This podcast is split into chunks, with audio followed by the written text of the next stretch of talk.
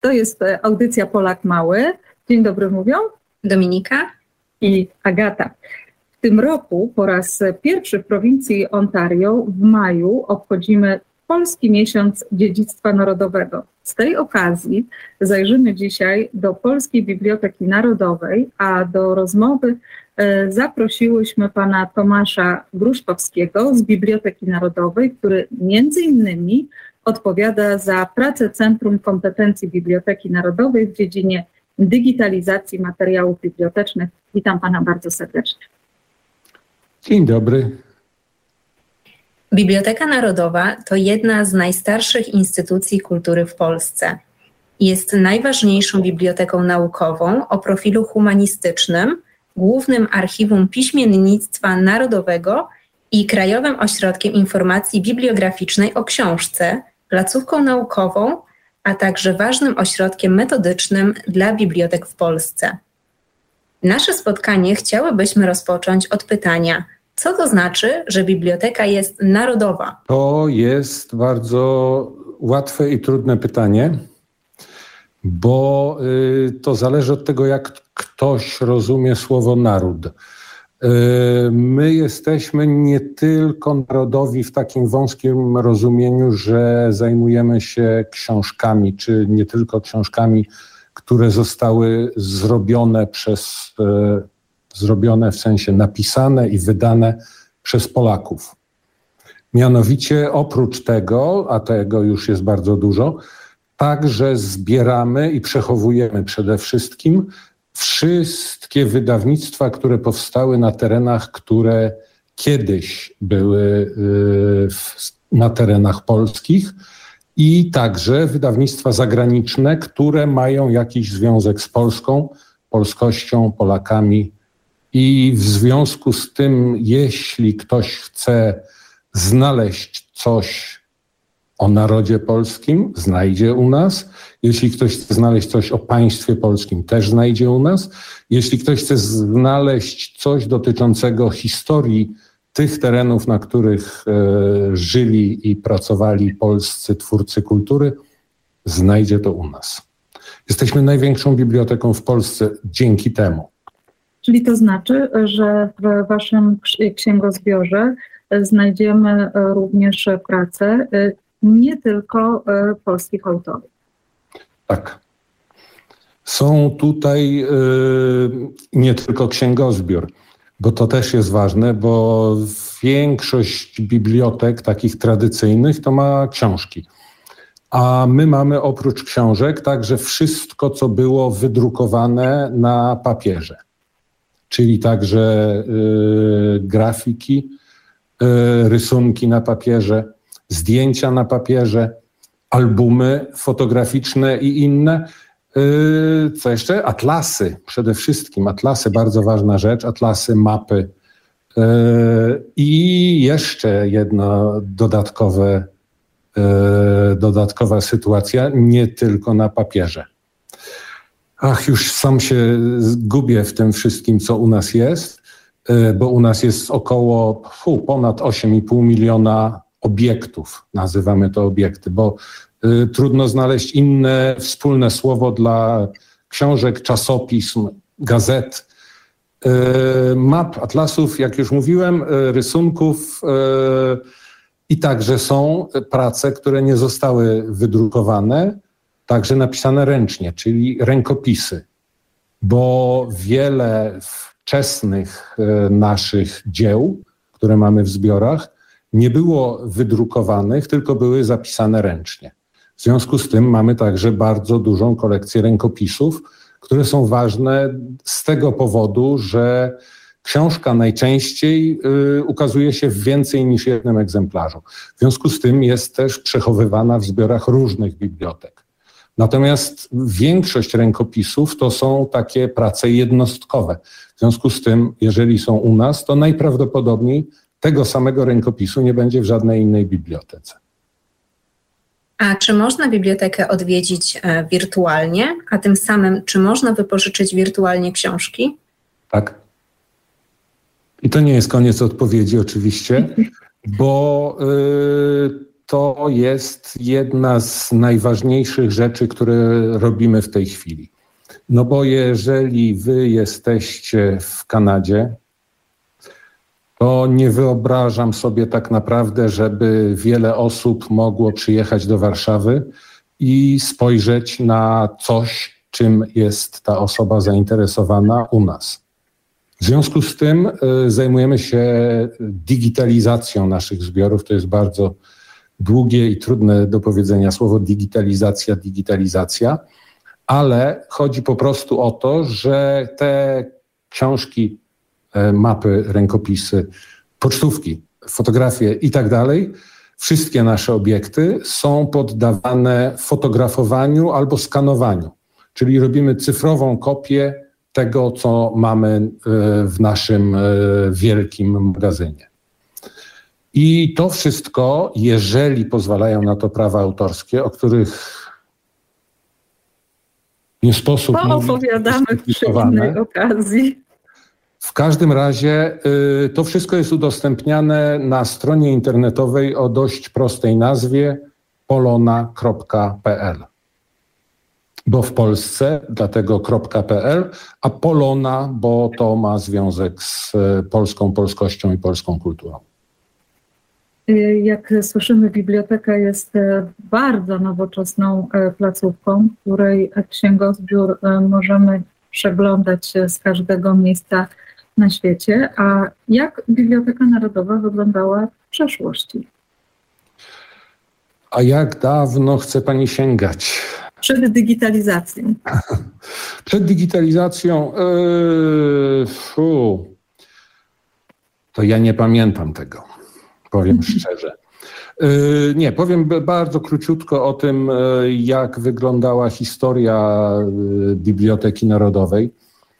W sensie takim, że powstała instytucja, która się nazywa Biblioteka Narodowa, to to się wydarzyło w 1928 roku, czyli prawie 100 lat temu już. Za 6 lat będziemy obchodzili stulecie. I wtedy to był, e, nawet jeszcze nie było budynku, ale już zaczynano zbierać te materiały, które były, zasługiwały na to, żeby znaleźć się w bibliotece. E, kilka lat e, później zostało wprowadzone prawo, które mówiło, że wszyscy, którzy drukują coś na terenie Polski, muszą przekazywać kopię tego, co wydrukowali, do zbiorów Biblioteki Narodowej. To się nazywa egzemplarz obowiązkowy i nasza biblioteka dostaje dwa egzemplarze wszystkiego, co w Polsce zostało wydane. I to wyglądało wszystko bardzo fajnie, tylko że to było w roku 1928, więc jak e, drogie dzieci dowiecie się niedługo, było to na krótko przed II wojną światową. I ta wojna była tragiczna dla ludzi mieszkających w Polsce, ale także dla naszego dziedzictwa kulturowego i dla zbiorów Biblioteki Narodowej, ponieważ w 1944 roku magazyny Biblioteki Narodowej zostały podpalone. I trudno powiedzieć po prostu, ale bardzo wiele z naszych zbiorów zostało zniszczonych. A czy to prawda, że biblioteka wydaje również książki? Yy, tak, ponieważ oprócz tego yy, głównym zadaniem naszym jest yy, gromadzenie tego dorobku piśmienniczego polskiego w Polsce wydawanego, mówiącego o Polsce, ale my także prowadzimy badania te badania są różnego rodzaju. Na przykład opisujemy nasze zbiory w sposób bardziej e, szeroki niż to zwykle jest zapisane w e, czymś, co się nazywa katalog. Katalog to jest taki spis książek, które są dostępne w bibliotece. E, ale oprócz takich zwykłych książek, gdzie wystarczy napisać imię, nazwisko autora, tytuł, liczbę stron, miejsce wydania, rok wydania i kilkadziesiąt jeszcze innych rzeczy, które opisują dokładnie tę książkę, to także niektóre książki, zwłaszcza cenniejsze, ale także rękopisy, grafiki, e, fotografie zasługują na to, żeby o nich więcej powiedzieć. Tak, żeby ludzie, którzy się interesują przeszłością, mogli w łatwy sposób sięgnąć do tej wiedzy, którą gromadzimy i przekazujemy. Pomniała Pani o czymś, e, co się nazywa bibliografia, i to jest e, spis z kolei nie tego, co my posiadamy, tylko spis tego wszystkiego, co zostało wydane, e, czyli gdzieś jest dostępne w Polsce. A jak wygląda wypożyczanie książek? Czy można je wziąć ze sobą do domu, tak jak ze zwykłej biblioteki? I wygląda to w ten sposób, że jest niemożliwe. Ponieważ naszym, e, jednym z naszych zadań jest przechowanie tych książek. W związku z tym e, to nie jest tak, że nie ufamy naszym czytelnikom.